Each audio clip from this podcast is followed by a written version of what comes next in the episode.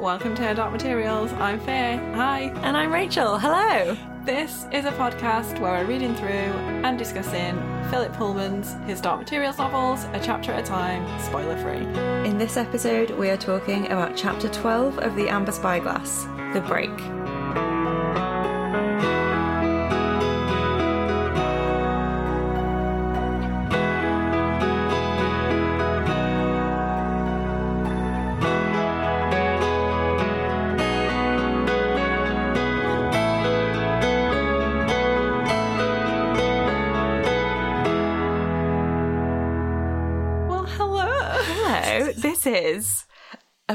Exciting podcast episode because for the first time in many a moon, we're recording in the same room. We are, and we weren't supposed to be recording in We the same room. not.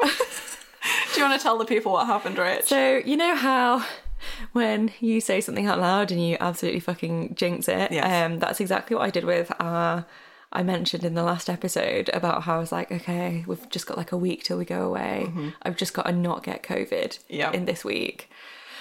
The day after, two days after, my housemate got COVID. And I was like, right, I can't, I can't do it. So basically, I I've just fled my house to mm-hmm. avoid my COVID ridden housemate and I crashed on my friend Ellie's sofa for a while. Thank you for Hi, putting me up, Ellie. and now I'm at Faye's house and she's putting me up for a few days mm-hmm. because, you know, it's, yeah, so it's just really weird being back in the same room podcasting. It really is. And oh, yeah, it's old school. We've got the old mic in, in between us on a Yeah. cushion and some books. It's very old school. yeah, it's a bit like Blast from the Past vibes. It, it is. Yeah. so if we sound different, that's why. yeah. And if there's more interrupting, it's because we're on one track and we can't cut each other out, which is what we usually Yeah. do when we interrupt each other. So let's see how it goes. but yeah, sp- how are you? Are you all right? I am okay. Like I'm just having, I'm going with it. I'm, I'm just going with it now. Um, I actually had a really nice few days at Ellie's house. Got like loads of like admin work and stuff done because I physically wasn't able to be in the workshop, so that was actually quite nice. But like it's that not being in your own home while you're like preparing for a trip. I can't just be like, oh, do I have a charger adapter for the US? I don't know. I'll go and check. I, I can't go and check. Yeah. I can't. Yeah. so I've like started my holiday a bit early almost, but also we're like doing work and catching up on stuff. So Yeah. It's a bit surreal at the moment. Yes. Um, but we're getting through stuff. It's really good. Yes. I'm very excited. We're going away in three, four. Wait, it's Saturday. Saturday. We go. We fly on Wednesday. Uh-huh. And we like go and stay in a hotel overnight because our mm-hmm. flight's at stupid o'clock in the morning on Tuesday. So we start our holiday officially on Tuesday. Yes, we do. After we fucking get our COVID test results, that is Yeah. when the holiday will start because I'm shitting my pants about that. Same. It'll be fine. It'll be fine. It'll be fine. Now we've spoken about it on a podcast. Maybe this is the second jinx. Oh god, I hope not. But as you're listening to this, we are back. So who knows? You Yeah. know, hopefully, with two weeks holidayed true. and feeling great.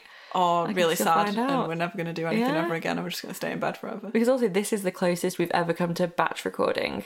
Yeah. because we've recorded an episode Earlier this earlier this week. and one today to like get ahead of ourselves for a holiday. It's very exciting, but it also means I have very little to tell you except for that my life got uprooted. I was going to say that's quite a big thing that happened in Venice. Um, but yeah, we're both sat on my bedroom floor. yeah, it's Like. I was going to say like the good old days, but we've never done this before. We used to do it in my kitchen. Well, now I know what it's like recording Still Into You pod, the Paramore podcast. Yes, you got a taster when you come on. Yes. We'll have to try and get you in this. You'll have to like sit. I'll the- I'll, I'll like straddle the t- little table that you've got things stood on. yeah, yeah, yeah. yeah. hmm But yeah, I don't really have that much to say to you right now. I just don't look. I, at I this. don't have much to say to you. I'm kidding. So mean. Well, thank you, Faye, for taking me in for this few days. You're welcome. I'm just yeah, starting the some holiday with. Faye super early. She's going to be mm-hmm. more than sick of me in three weeks' time. No, I won't be. Never. No such thing. No such thing. How dare.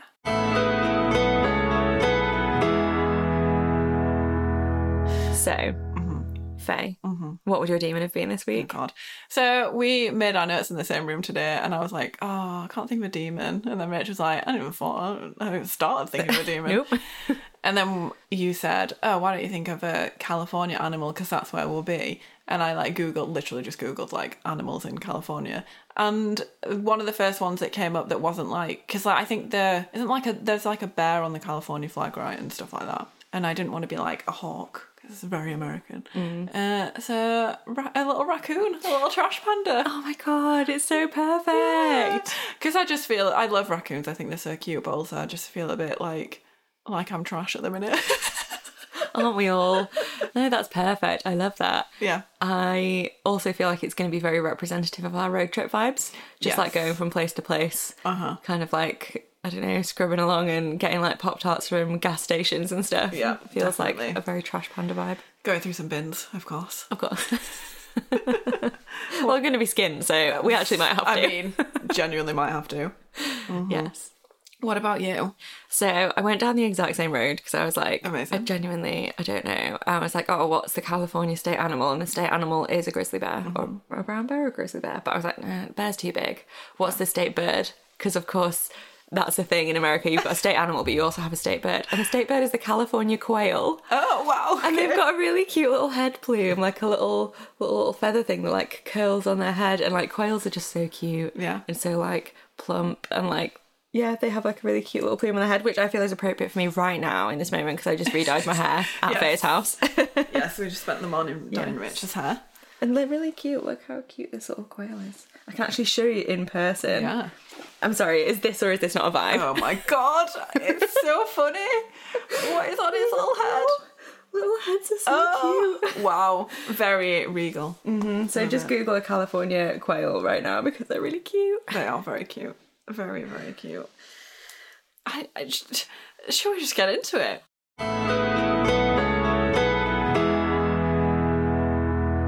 Last chapter, Iorek and Will arrived at the cave where Lyra was being kept and met Ama, who told them that Mrs. Coulter was keeping Lyra in an enchanted sleep. Will spoke to Mrs. Coulter, who told him why she is keeping Lyra captive. But did she tell the truth? Chevy and Sally hatched their dragonflies and flew on ahead of the CCD Zeppelins to help protect Lyra. In this chapter, Will, Balthamos, and Ama sneak into the cave and try and wake Lyra, but are caught by Coulter in the process. The CCD and King Ogunwe's forces arrive at the cave and a big old battle ensues. A distracted Will breaks a knife while trying to get Lyra away, trapping them in this world. Chevy and Sally show up to help Will, and a very tense standoff begins.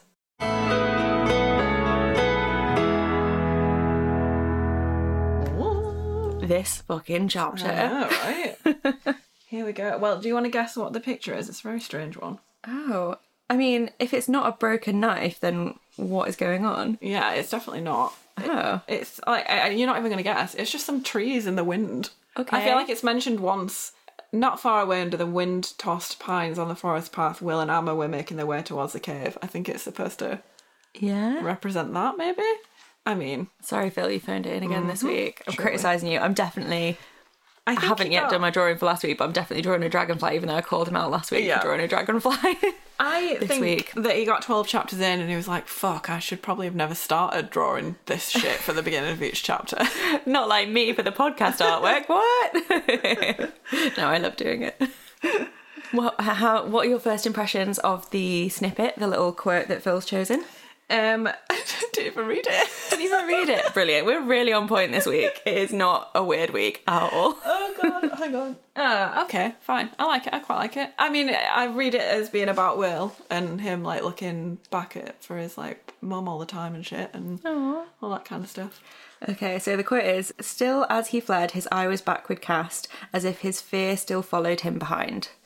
This is from an epic poem. We know that Phil loves an epic poem. He's like obsessed with Paradise Lost. That is also an epic. That's by Milton.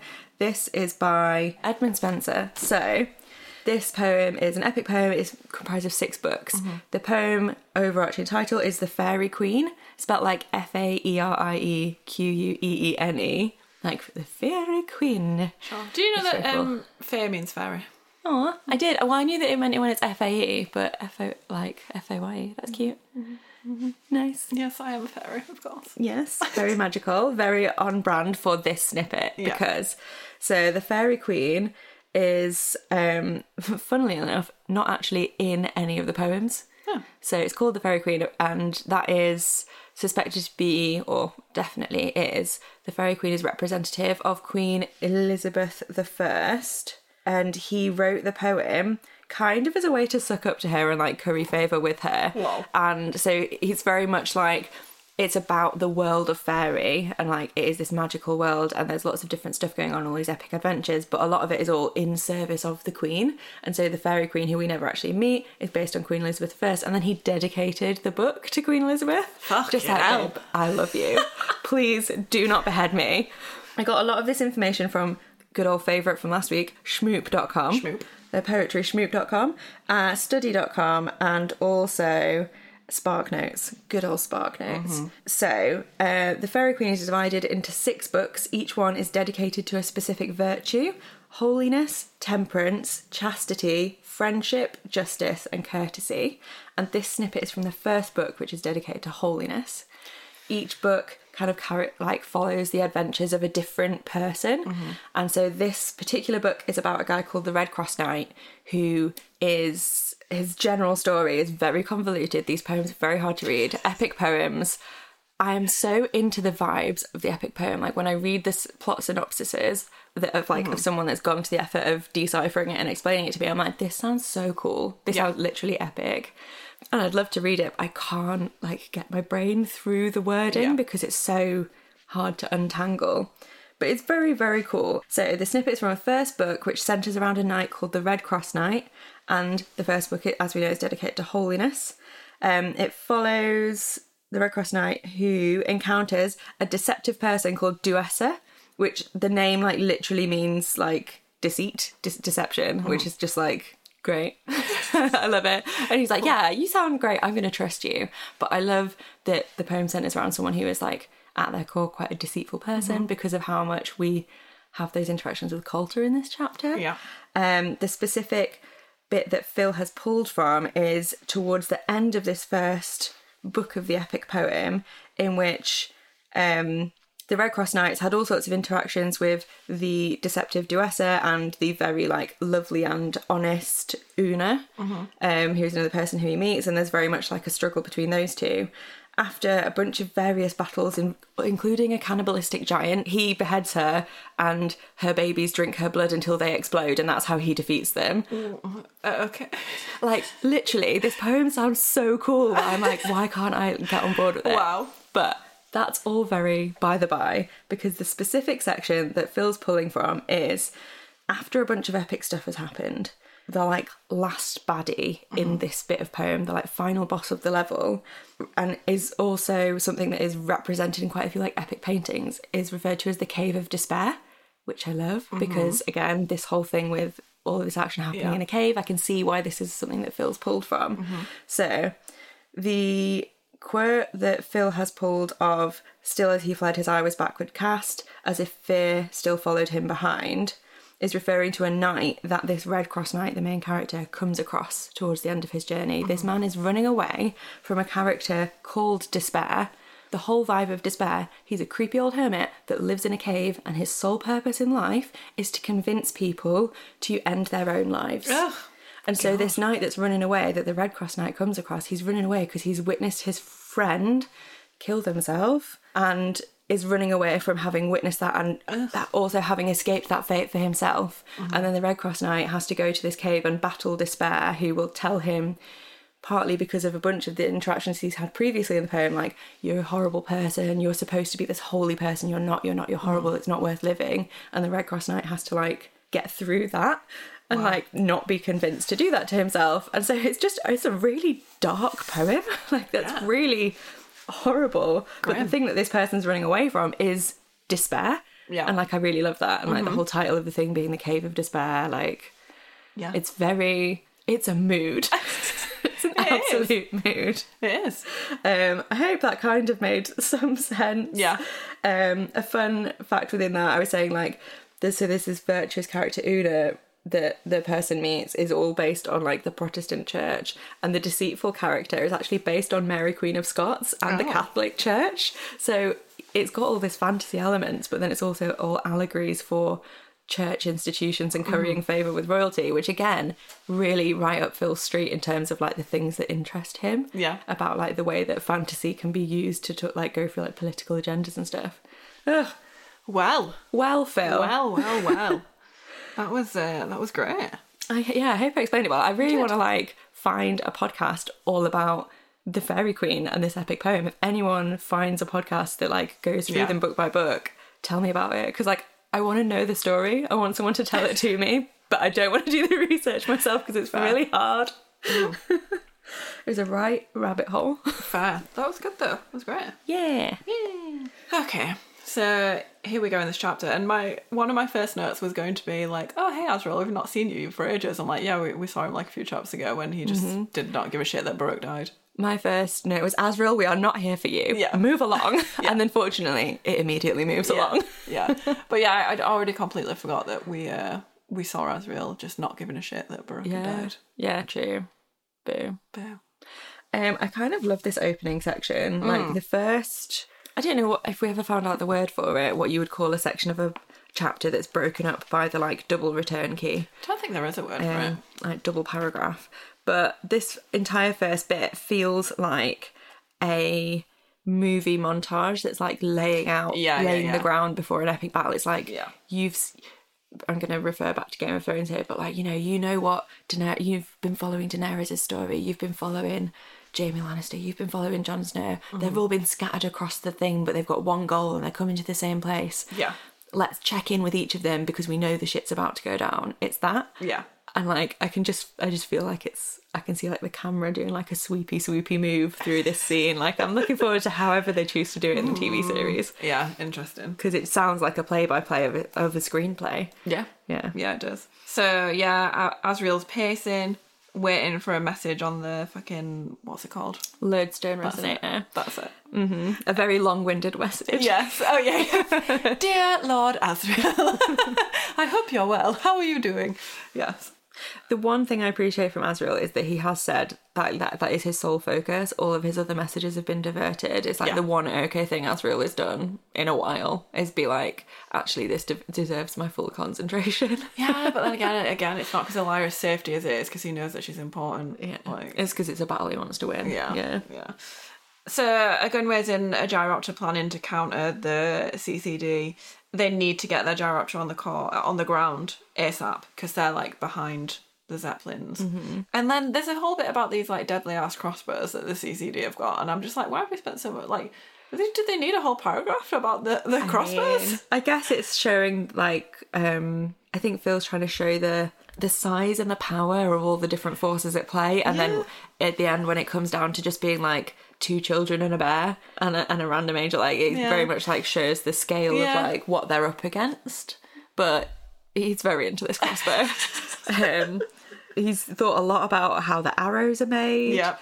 Their, crossbows were deadly over 500 yards, and an archer could load and fire 15 bolts a minute. The spiral fins made of horn gave the bolt a spin that made the weapon as accurate as a rifle, but it was also, of course, silent, which gave them an advantage. He's definitely just like, oh yeah, crossbows. Yes. Yeah. Yeah. But you know, we stand a crossbow. Buffy rocked a crossbow, so she does, but I also agree with Jenny from Buffering, and they're just like completely impractical. Oh, yeah. Especially you have to like you shoot. I mean, these ones sound like they're a little bit more like practical, but the ones in Buffy, is like you shoot one arrow from it, and then you have to like reload, and it takes ages, and it's just pointless true. in a battle. Unless you're like Faith and you're like lingering on a roof and you're gonna shoot someone from there, fine. But like if you're in the middle of a battle, no. Also, yeah, just why all slayers aren't just archers instead of crossbow enthusiasts. Yeah. Like longbow archery mm. is easier to reload because you just grab it from your quiver like a hawkeye. Quiver. I thought. I thought you were just gonna say like a whore. grab it from your quiver like a whore. Because as The way you said Hawkeye, you just like elongated the whole bit. Hawkeye. I was like, oh, where's she going with this? Okay, cool. So, King Ogunwe's on his way. The consistorial court are on the way. Mrs. Coulter is laying awake in the entrance to the cave, Yeah. and the monkey is restless. Um, There's no bats for him to. there's no bats for him to grab with his horny little fingers. It off, fucking hell. Faye every time there's a mention of a horny finger. Not the monkeys that fucking hell. He's squishing bugs. Gross little bug squisher. He's grim, isn't he? He's so grim. I hate this like description of Lyra. Well, I, I think it's a good description, but it again like reminds me of like sleep paralysis when it says that she's like locked in oblivion. I do not like that. Um, and she keeps having a dream. Um, we don't know what it is unless it's the one that we like saw when we had the bits of like glimpses into her mind.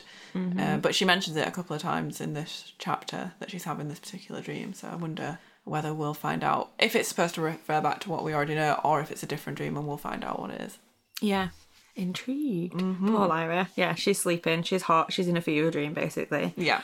Uh, Will and Ama are making their way towards the cave. Yeah. And Ama is doing the little thumb and finger motion with her uh-huh. fingers. And what I'm trying to think is because we had that referenced in the, cha- the last chapter we had with Oh, yeah, Mary. Mary, yeah, do we think the thumb, thumb and mm-hmm. finger thing that she's doing is lining Mary's timeline up with this Yeah. motion or way back in the first chapter when she was mm. doing it?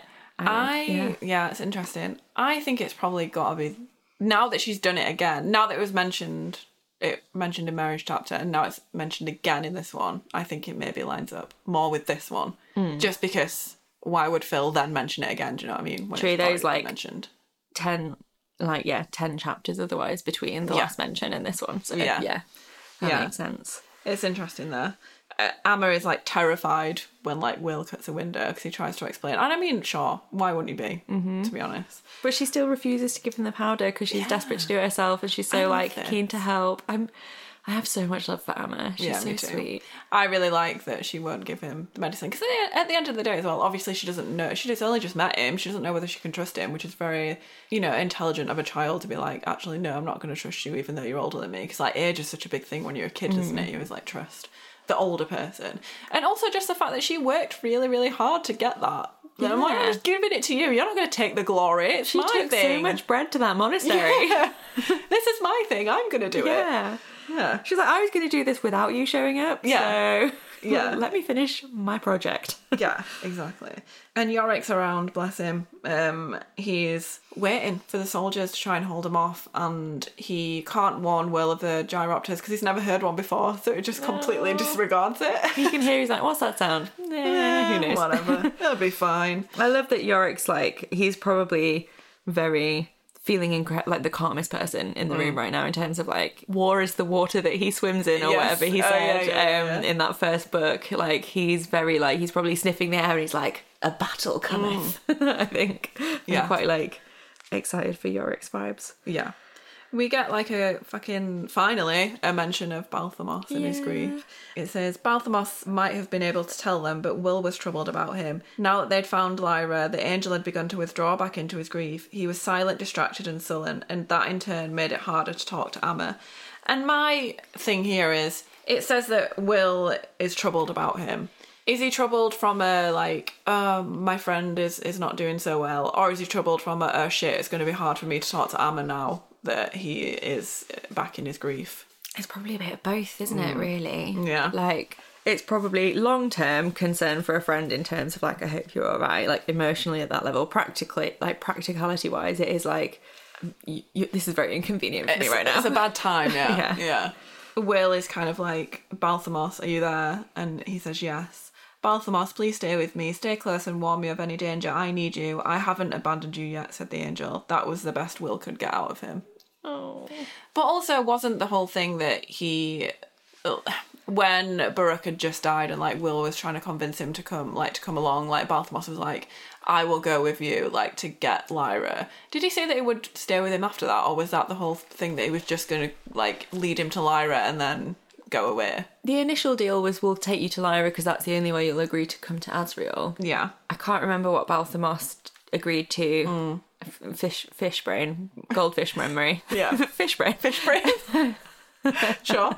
absolute fish brain. Cannot remember what the like secondary deal was No. that Will made after they'd lost Baruch. So, and then Chevy and Sally are coming. Although I'd like to petition to potentially change our nickname for Chevy to be Tally because Tally and Sally Tally and. Sally. And also, as we're becoming more familiar with him and on like a first term basis, they're dropping the Chevalier. Mm. Yeah, we're that's getting true. much more. T- Tialys and Salmakia, so I think Tally and Sally. is the way Okay, to I'll go. try and remember that, but I might slip back into My Chevy. notes flip between both, so um yeah so they they are on their way and then uh, will and ama creep closer to the cave and will cuts a window to a world that there's basically loads of moonlight and rocks. Kind of a, a simple description of that world. But the moon is too bright and it'll illuminate the cave a lot. Well, it will illuminate the cave if uh, they just cut a window straight into the cave. So they gotta be careful. And yeah, this is that's where Emma's doing the finger and thumbs thing, as Will's like starting to do much more of the window cutting, and she's freaking out a bit. Yeah, and the plan is to pull Lyra through the window quickly and then wake her up in the other world because um, they got to do it quick. Um, I love that Ama is like so ready for the task of like waking her up. She, her and a demon have been practicing. i love it they've been practicing. They're like, yeah, she's been practicing so like she could do it in the darkies. So she's been practicing. Oh I'm god, so, I'm so here for it. It's so cute. it's very cute. Will cuts a hole to like the smallest hole he can to like try and work out where they are, line himself up, look around the cave. They've like worked everything out. He cuts a tiny hole that's only as big as his circled thumb and forefinger, and then immediately puts his eye to it to stop the light getting through. And so I have a vision of what it looks like from the other side. It's just randomly an eyeball has appeared in Yes. midair.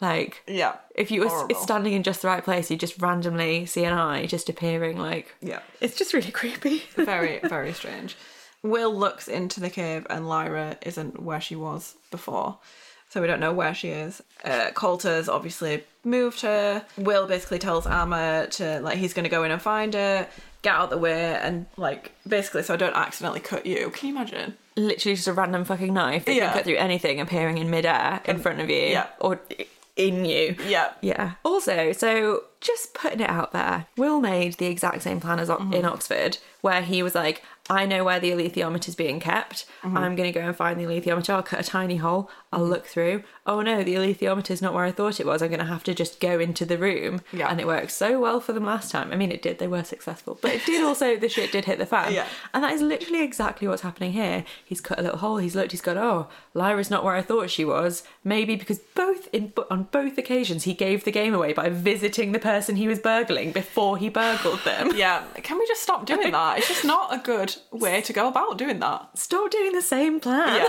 yeah god He's like, we're just going to have to go in, and it's just like literally exactly what happened when you tried to get the alethiometer. Like, yeah you know this is going to be a bad plan. Yeah. I love this moment for Ama too, where she's like, We should both go through because I know how to wake her and you don't, and I know the cave better than you do. Her face was stubborn, her lips pressed together, her fist clenched. Her lizard demon acquired a ruff and raised it slowly around his neck. I am obsessed with this lizard demon. Yeah, it's so too. cute. I love. There's something so wonderful about lizards that do the little Yeah. like neck frill. Yeah. they make me so happy, and they also make me think of that little dinosaur in Jurassic Park that does it yeah. to the person in the car. Is it the spitty one?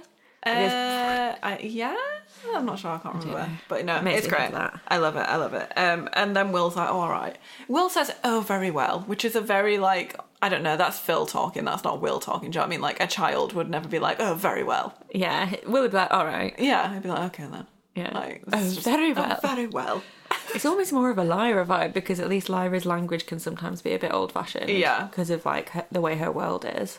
And this is what I mean. Like, Will clearly grew up on a council estate. Like, no matter where the council estate is in the UK, you're not gonna you're not gonna be a twelve year old saying, "Oh, very well." Yeah.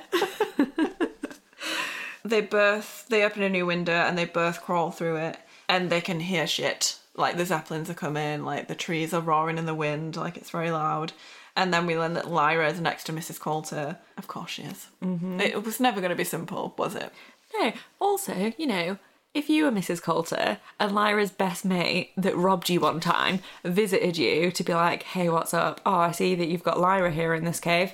Nice cave you've got here. I'll just look at it a lot and uh, definitely not assess the situation. And I'm. I'm just going to fuck off.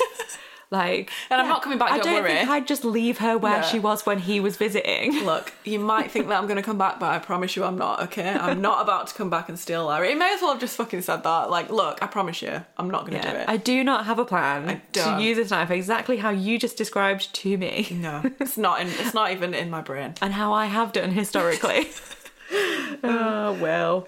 bless him He's just like, we'll just go for it. yeah We'll just sneak sneak up on a sleeping Coulter and just assume that that's going to work. Again, massive underestimation of Mrs. Coulter here. Like, Oh, yeah. massively. Uh, Mrs. Well, she wakes up as they're about to move, but Mm. we kind of know that she wasn't asleep. But also, yeah, this is the thing. She wasn't asleep at all because we were told at the beginning of the chapter she's laying awake. Yeah.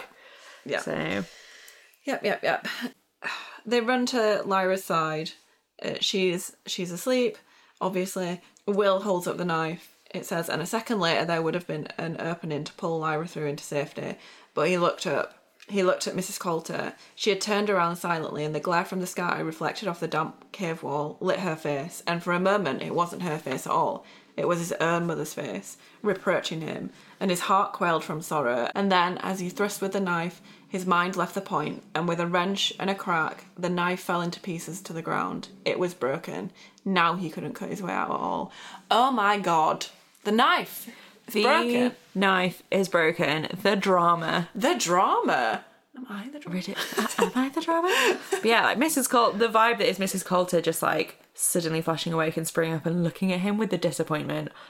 And he sees his own mother. Yeah. Like, ugh, heart wrenching. Mm-hmm. Like, yeah. We know, and we know, we know that's what the one thing that Will was struggling to like focus away from and push out Yeah. when he was first learning to use the knife. So it's just the fact that Mrs. Coulter brought that back for him mm. is like, oh, Oh yeah. Yeah. Also, we're not there yet, but I'm just going to bring it up now anyway. The part like towards the end of the chapter where he's like, "You broke the knife," and she's like, "No, bitch, you did." no, bitch, you broke the knife. yeah, like he broke the knife. Like he, you know, like can't admit to himself that he. I mean, Mrs. Coulter didn't wake up and think, "I'm going to make this boy break his knife," and look at him and be like, Again, she, all she did was exist. "Yeah, exactly, exactly."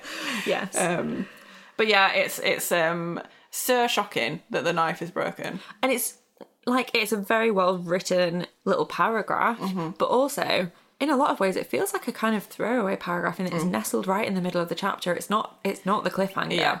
that this chapter is about to end on No. it is just and the knife is broken and the chapter must continue because Yeah. lyra's still asleep and Yeah. we've got to get this done and it's just like the fact that the broken knife then continues to be kind of in the background throughout as like all this other actions happening and will is simultaneously focusing on Coulter and waking Lyra up and trying to pick up the Yeah. knife pieces. Yeah. It's like Also, Yeah. it, it's always a, a sign of a really fucking well written book when something that is quite obvious, like, you know, like they have the knife, they have the alethiometer, the, alethiometer got stolen in the Subtle Knife, and now the knife's broken. But I just don't expect those things to happen, even though I know for like story progression and to make the story more interesting. Stuff like that does happen in these stories, Yeah. but like in just stories in general, like, but it's always a mark of a well written one where you're like, I was felt so safe with the knife that I was like, nothing's gonna happen to this knife. Yeah. And now here we are, and I'm like, oh. again, like the moment on Mean Girls with the crown. yes. have you heard the term MacGuffins before? Uh, no. Okay, so it is a term used in a lot of media stuff to refer to like an object that exists pretty much purely to move the plot forward. And what's interesting is like, despite the fact that these books are very much each one is centered around an object, like we've had the Northern Lights or in America the Golden Compass, mm-hmm. and then the Subtle Knife and the Amber Spyglass, like each one seems to be centered around an object. But despite the fact that you could accuse them of being MacGuffins, they exist purely to like drive the plot forward quite often. So, like for example, I've been watching a lot of Vampire Diaries recently. They have a million MacGuffins. Like every single episode, there's a new object that appears that either somebody's looking for it in this episode or it'll hang around for a few episodes and then somebody will be looking for mm. it because it draws characters in and it gives you something to hide. It gives you a secret to have. It gives you whatever. But I genuinely feel like, despite the fact that that's kind of what's happening in these books, is like the alethiometer is a bit of a MacGuffin because Lyra's tr- like got this object, she's hiding it, people are wanting it, mm-hmm. but then it also isn't because then Lyra basically finds out that they're not necessarily looking for the alethiometer, Yeah. and it's not that important until she loses it in the second book, and then the plot becomes rescuing the alethiometer. Mm-hmm. That's maybe the most MacGuffin it gets. Yeah. and the same with the knife here, like people are after the knife, they're getting the knife to the thing. I guess you could accuse like the One Ring of being a MacGuffin in the Lord of the Rings to like get it to the mountain, like the whole ring, the ring drives the entire plot forward. But Yeah. it feels not like an object that's just dropped in for plot in that same way. Yeah. Don't know. It's just something I've been thinking about every time I read about the knife or the alethiometer. Like, Interesting. and since hearing the term MacGuffins, which is also just really fun to say. Good word. So we see a bit of like Will's fightiness again here that we like. I feel like it was in the Subtle Knife, wasn't it? Where he was just very quick to be like, well, I'm just going to fucking punch someone. Do you know what I mean? Like with the fight with like Tullio and stuff like that. And here mm. we get a bit of. Then he stood up ready to fight. He'd strangled that monkey first. He was tense to meet its leap, and he found he still had the hilt of the knife in his hand. At least he could use it to hit with. So he's very quick to be like, I'll just beat the shit out of this monkey. And like, I don't blame you, Will, because he mm. is a little monkey prick, but also very quick to just jump to the assumption of violence. Yeah. And Ama's, he's been like, Ama, wake her up, wake her up, do it now. We Yeah. can't do it in the other world. Like everything's basically come to a head, comes to a head at the moment the knife breaks. Yeah. Mrs. Coulter like turns slightly in the moonlight and reveals that she has a gun in her hand. Yeah. And that moment is everything. I cannot wait to see if and how they do that with Ruth Wilson. I want to see that look on her face. Like, I mean, it's a mood. it really is. And like, also, again, I'm jumping ahead, but when she fires the gun later, I am not one for guns. Hate guns. Don't It's think hot though, right? It's so hot. Why is it hot? because it's Mrs. Coulter. Right? And well, just in general, just because it's a woman. Like, if it was a man, I wouldn't give a shit. But like, it is hot, and I hate that I find it hot because I hate guns. But I'm like, it is hot. It's the confidence of it. yeah, the confidence it and the competence Yeah. that just does it for me. yeah, Yes. hundred percent. That's it. That's Um, it. Also, just so Ama is doing putting the powder on Lyra's upper lip and watching her breathe it in, helping it into her No. nostrils by using her own demon's tail as a brush. But we don't get to know what the demon is shaped as. What do you, what animal do you think it is that has a brushy tail? I well, I was like, is it still? My thought, thought was like, is it still the lizard? Because that would probably be a bit ouchy. um, a squirrel would be funny. Yeah, a squirrel. In my head, for some reason, it's a little chinchilla Oh, because they've got quite like poofy tails. And I'm like, is the chinchilla like? Is she holding? Is she Oh just my holding the chinchilla and then they're wagging their tail? Oh. or is the chinchilla what like perched on Lyra's chest Yeah. and doing it? Like I'm trying to work out like the love configuration of it, and it's adorable. love your demon helping you snort some Kirk. gently, gently. of course, of course. Um, Coulter's got a gun. Lyra's waking up. What else we got? A man falls out of the sky. And Coulter does not flinch. Oh my god. The vibes. The vibe of like a man falling from the sky five feet away from her and her just being like, Yeah. "Mother, nothing. Yeah. Oh my god. like shit is kicking off Yes. outside like things inside are happening that are happening are quite gentle and quite tense and quite like it's not it's like quite a slow pace hmm. inside the cave and it sounds like outside the cave is an absolute clusterfuck of a lot of stuff going down like all of the things converging converging around the cave which kind of makes me think of the hobbit and like the battle of five armies where it's like all these different forces are meeting in the middle for this one thing Do you know, I don't really remember because you know me, I'm not really a Lord of the Rings slash Hobbit fan, so I don't really remember much from the Hobbit. I read, oh, uh, I read the book. Uh, the only thing I remember is when they're all floating barrels down the river.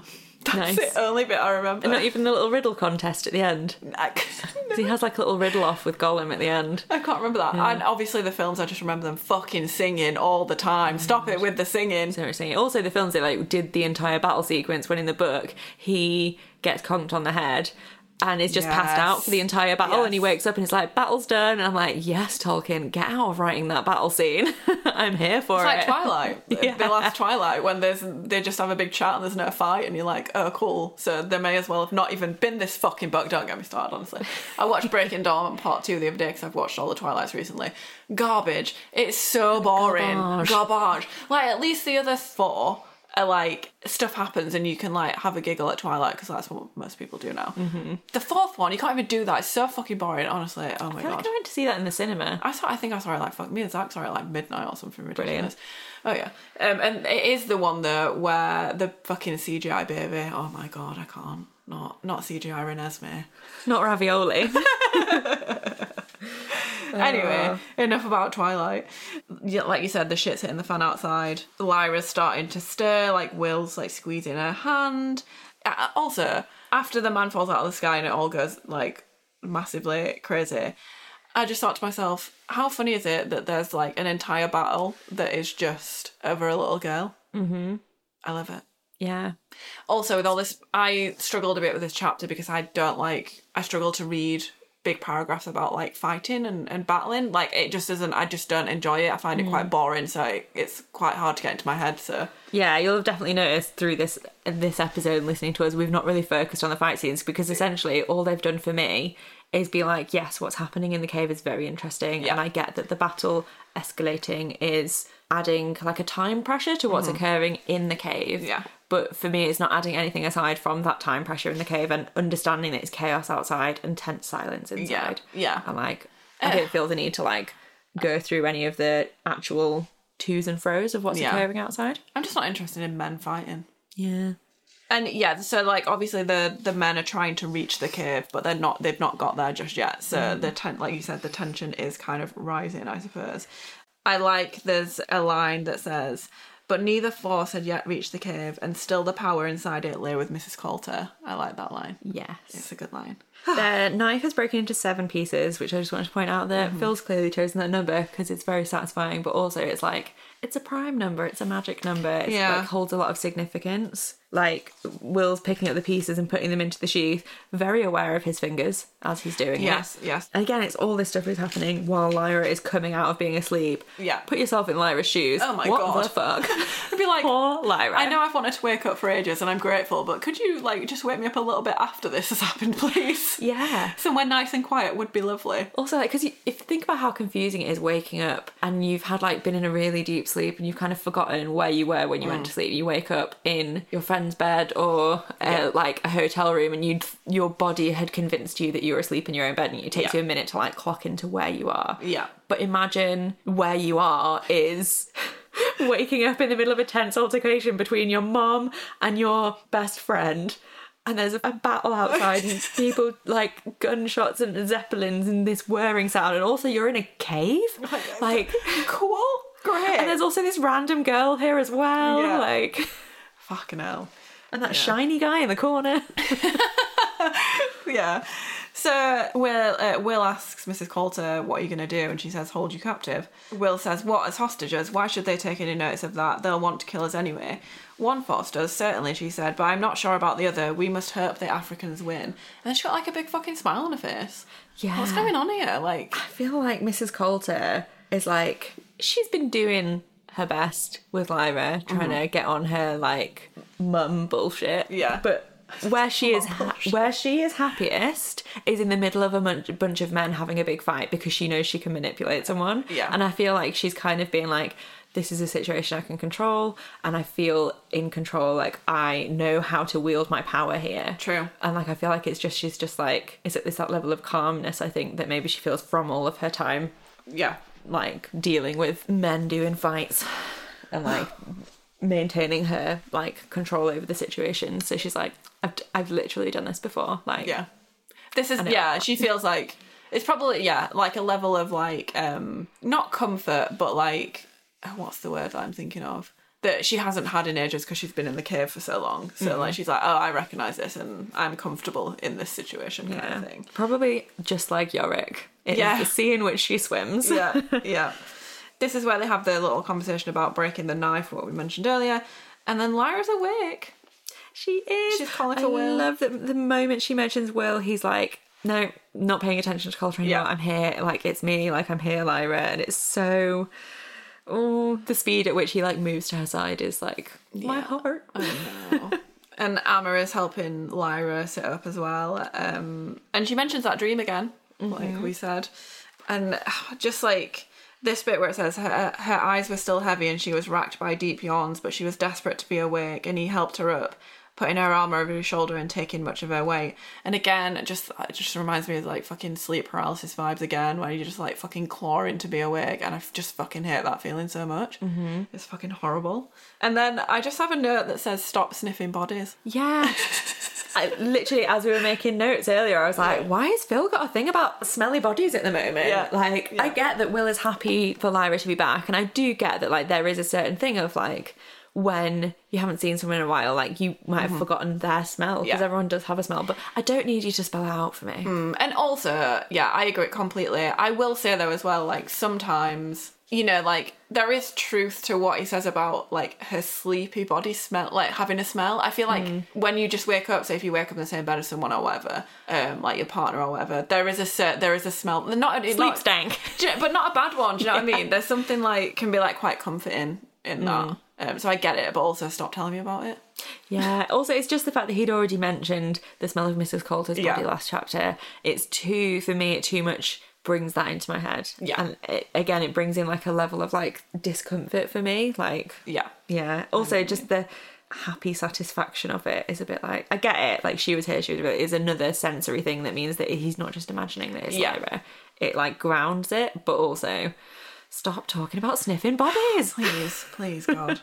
she asks Will what's happening. He tells her about Ama, and she puts a little hand on Ama's shoulder and like to say thank you. I love that it mentions that Ama's like a little bit nervous of Lyra now she's awake Yeah. because of like the presence she has Yeah. when she is awake, even when she's half asleep. Yeah. Mm-hmm. Lyra is like a force, and Ama can kind of sense that, and she's like suddenly a little bit nervous of Yeah. her. It's very cute. The battle's still happening outside. Sorry, I just obviously I know we t- we talked about this, but I was just trying to read my next note. My next note, my handwriting's terrible. I was like, what does that say? And I was like, oh, it says Mrs. C has a gun. Why is this hot? I mean, yeah, yeah, you're not wrong. It is. Um, yeah, again, confidence. yeah. Uh, totally. And Will's like, so Mrs. C like she like goes to fire the gun, and he's like, if she does that again, I'll like storm her and like knock her over and get the gun. And he's about to tell Balthamos this. And then Balthamos is like terrified at the side of his cave, and it, some about something about this is quite comical, and I don't want it to be. But they're gonna have to, do, if they decide to put this scene into the TV show, they're gonna have to do it in a way that doesn't look funny, because like just ca- like an angel cowering against the wall in the cave can Yeah. either look dev- like devastating or funny, and I just feel like there's a fine line in between those like emotions. Yeah, and I think because like Will says like, oh, you can fight, you've fought before. But what we know about Balthamos and Baruch is that like once they've joined Asriel's side, they are not necessarily fighters. That's why they gave themselves the mission of finding the knife bearer. Like they were like, we can't, we're not like brave warriors. Yeah. we can't. We're going to help how we can otherwise. And I think the only way they can play this in the TV series that won't come off as comical is what I think it clearly is, which is Balthamos with some kind of PTSD as one of the reasons why he can't fight and why he can't do it because this is clearly a re- like a trauma reaction. 100%, Absolutely. yeah, Yeah. Yeah. Oh, Poor, poor Balthamos. But it doesn't matter anyway because Sally and Talia are here. Yes. Balthamos Yes, turned are. out not to be needed because Mrs. Coulter felt something on her an- ankle and the monkey has got oh, something. Oh God. And they hear a woman's voice and it's Salmakia. And the monkey has got her. And the moment he's got her, he's already got her arm in his hand. And Ama immediately is thinking of the bats, as Yeah. Mm-hmm. are we. Let her go, little monkey prick. Oh my God. Horrendous. Oh Get God. your horny fingers off her. Oh god. I just like can't imagine how I don't obviously want to get too graphic, but the feeling of that of like somebody tugging on your arm must be just fucking horrendous. makes me think too much of like Attack on Titan, which is quite gory for that because the whole vibe of that is that like there's giants that Yeah. eat people. You you've seen it but decided not to watch. yes, yes. Um yeah, oh gross. So Will leaps to like grab the gun when Mrs. Coulter drops it. And then like we're, we're in a bit of we're in a bit of a stalemate here, aren't we? The golden monkey and Mrs. Coulter were both utterly motionless. Her face was distorted with pain and fury, but she dared not move, because standing on her shoulder was a tiny man with his heel pressed against her neck, his hands entwined in her hair, and Will, through his astonishment, saw on that heel a glistening horny spur, lol, and knew what had caused her to cry out a moment before. But he must have he must have stung her ankle. But the little man couldn't hurt Mrs. Coulter anymore because of the danger his partner was in at the hands of the monkey, and the monkey couldn't harm her in case the little man dug his poison spear into Mrs. Coulter's jugular, jugular vein. None of them could move. Bum bum bum. bum, it's a bum. standoff. Mm-hmm. is a tense standoff. It really is. It really is. How do we feel about Mrs. Coulter saying, "So, Master Will, what do you think we should do now?" I think it is very sarcastic. Yeah. I think it's very much like, all right then, mate, what the fuck are we going to do now? Seeing as you've got us in this mess. It's a weird choice considering she's been calling him Will up to this point to be like Master Will because it makes me think of like Batman, Master Master Bruce, like Yeah. Master William. I think she's being. I think she's Yeah. saying, it, saying it to be sarcastic. Yeah. Like, oh, well done, mate. You know, now what the fuck are we gonna do? That Yeah. kind of vibe. I absolutely get. It's just such a weird choice. Like I can't imagine literally say the words "So, Master Will, what do you think we should do now?" in that tone. Do it now.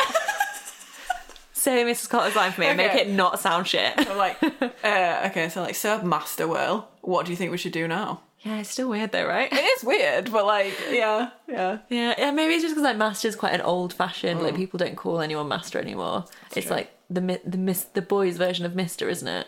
Yeah. But only for poshos. I think that's Well, it. yeah, exactly. Wait, it's it's- only I can't do it, I'm not posh. poshos. That's that's why. I'm not bloody posh, am I? I can't bloody do that. Oh, I love it. But what do we do now? Who knows? Because it's a cliffhanger, knows? baby. Oh my god. wow, that was like a short chapter. Like, this is going to be quite a short episode. What is the next chapter called? Tialys and Salmakia, or Talis and Salmakia. Again, Tally and Sally. Tally and Sally.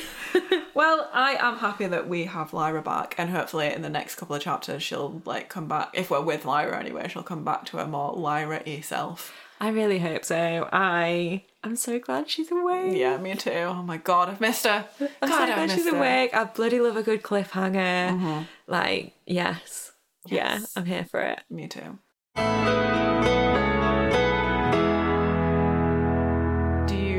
Have an award to give out? Yeah, tell me your award. My award this week, I feel like it's just always going to be this. It's for Ama. It's for Ama and her like frilly neck lizard demon. Um, it's for Ama practicing doing it like the the coke delivery in the dark. It is. She's so earnest. She's just so goddamn adorably earnest and like brave and like again. I feel like I said it a few episodes like way back when we spent more time with Ama, but like she deserves her own Lyra story arc in a lot of ways because she's like a maybe a slightly more timid and superstitious version of Lyra in terms of sh her determination Yeah. and her like she's got great main character vibes. Oh yeah, hundred percent. No, mine is mine's for Ama as well. Yeah. Just for like, and like my favorite bit I think with her this episode was at, this chapter was her being like saying to Will, "No, you're not having the medicine. I I fucking got it. I know how to use it. and It's gonna be my thing." And I like that. yeah, It's this is my plan. yeah. Yeah, I bribed a monk. Yeah. you use your knife or whatever. Yeah, use your broken knife. Use your absolutely terrifying broken knife. and try not to stab me in midair. Oh god, yeah. Also, she took everything in her stride. I think that's the thing mm. as well. Like even though, and we've said it before in the episode with the the lost boy mm-hmm. when Lyra mastered her fear. Yes. I feel like Ama's done a lot of that Yeah. work. She's clearly scared. She's clearly superstitious. She's doing her little warding off evil thing with mm-hmm. her hands, but she's persevering anyway. Yeah. And there's something really great about being scared and carrying on compared to just not being scared at all. Very true. Like, Very true. yay! All the awards for Anna. Yeah.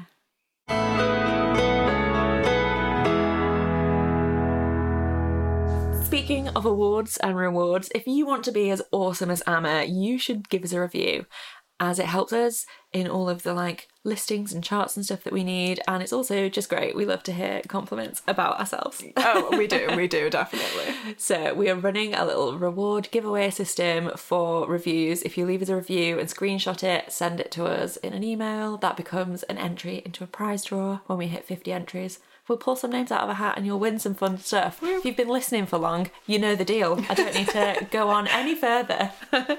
Yes, uh, please give us five stars, say nice things, tell a friend about us, uh, shout us out on social media. We bloody love an email, all the stuff, all the stuff that you've heard us say a million times. If you even make it this far, I reckon a lot of people are just like, done. As soon as we like finish the chapter, we're like, we've heard it all before. We should And we should add done. in like a little secret surprise at the end of every episode to be like, we'll tell we'll tell you a secret at the end of every episode. You gotta tune it. You got you gotta keep listening. yes, hell yeah.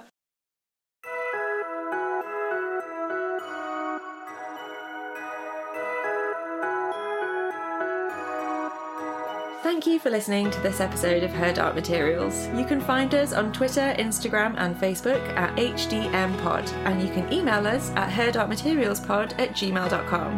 You can also visit our website at hdmpod.co.uk. If you want to support us, you can become a patron at patreon.com forward slash HDM pod. We also have a shop where you can buy merch featuring all original artwork from Rach. You can find it at hdmpod.co.uk forward slash shop. I'm Faye, and when I'm not talking about how hot Coulter is holding a gun, you can find me talking about Paramore on my other podcast, Still Into You. You can listen wherever you get your podcasts and find us on Twitter and Instagram at Still Into You Pod. I'm Rachel, oh, and I'm not here chatting to you lovely folks about awesome lizards with cool neck frills, I am making cute and magical arty things. You can find me over on Instagram at RachMakes, on Twitter and TikTok at Rach underscore makes, and over in my online shop, rachmakes.co.uk. A huge thanks as always to Johnny Knott for his musical stylings. We'll see you in two weeks' time. And don't forget, Keep telling stories. and all will be well.